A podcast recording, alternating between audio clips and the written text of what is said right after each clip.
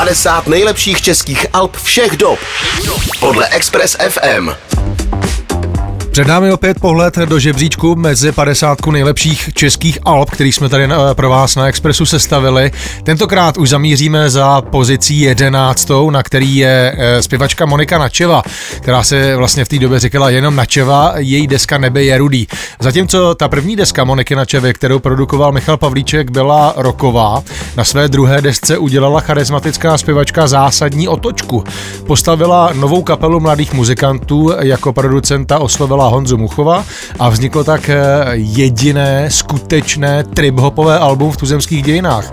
Ta deska je stejně působivá jako například Portizet a eh, navíc s bonusem, že je v češtině. Krásné hluboké texty napsal Jáchym Topol a Načeva se s nimi dokázala žít, zžít způsobem, eh, z něhož se dodnes tají dech. Celé album má neuvěřitelně omamnou a vtahující atmosféru a i po těch letech zní pořád skvěle. Já už v tuhle chvíli vítám Féteru Express FM interpretku a vlastně autorku a sice Moniku Načevu. Co vás jako první napadne, když se řekne název desky a sice Nebe je rudý?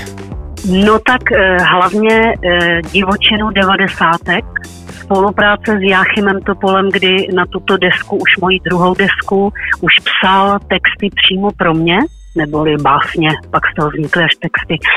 No a pak eh, to, že píseň Nebe je rudý, zpívám dodnes jak s Michalem Pavlíčkem ve dvojici, anebo i s mojí zatím poslední kapelou z Divočelí koně. Jak tu nahrávku s odstupem času vnímáte, pokud si tedy na ní vůbec vzpomenete? Právě, že si vzpomínám, já si vzpomínám na všechny svoje alba, to já mám tak, jako svůj takový životní deník, ty moje alba jsou.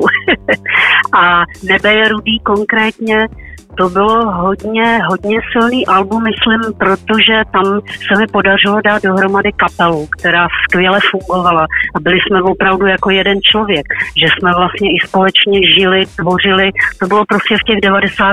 let, kdy neměl každý hudebník další ještě dva, tři projekty, ale měli jsme jenom to a občas, když třeba u nás jsou nějaký mejdany na baráčku, tak i z té desky si pouštíme, protože myslím, že ta deska pořád žije.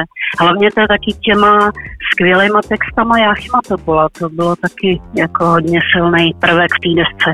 Není to teda úplně party deska, když eh, ji pouštíte na Mejdanech, eh, dlužno podotknout, ale na druhou stranu chci říct, že eh, když jsem ji slyšel poprvé, tak na mě působila atmosféru, kterou jsem zmínil už na začátku, jako tehdejší produkce Portizet, řekněme. Vnímáte to taky tak? No, tak to není od věci, protože zrovna když jsme ji dělali v tom roce 96, tak myslím, že Portishead a Massive Attack, tyhle kapely anglický, eh, tahle bristolská scéna vlastně u nás hodně jela a hodně jsme to poslouchali i s kapelou, tak možná se to jakoby dostalo do toho pocitu, do té rytmiky, do toho groove, určitě. Hm. Poslední věc, eh, Monika, můžete mi říct něco o tom přebalu desky? Eh, to jste vy, ne? To je vaše fotka. Ano, ano. A e, to je právě nápad mojí kamarádky, která už bohužel není mezi námi. Byla to moje nejlepší kamarádka Lucie Věrčáková, výtvarnice, která mi tehdy prostě z takových výřezů z fotografií a tenhle výřez byl docela takovej odvážnej. Nebyla jsem si úplně tak jistá, ale jsem za to hrozně ráda. Pak když vlastně z toho obalu, z toho kavru vysely po Praze plagáty obrovský, jako koncertní, tak to bylo docela dobrý, to se mi líbilo.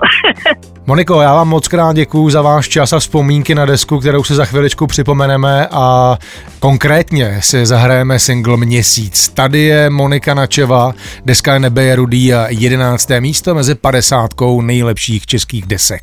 Já taky moc děkuju. A mějte se všichni moc krásně. Děkuji. 50 nejlepších českých alb všech dob. Všech dob. Podle Express FM.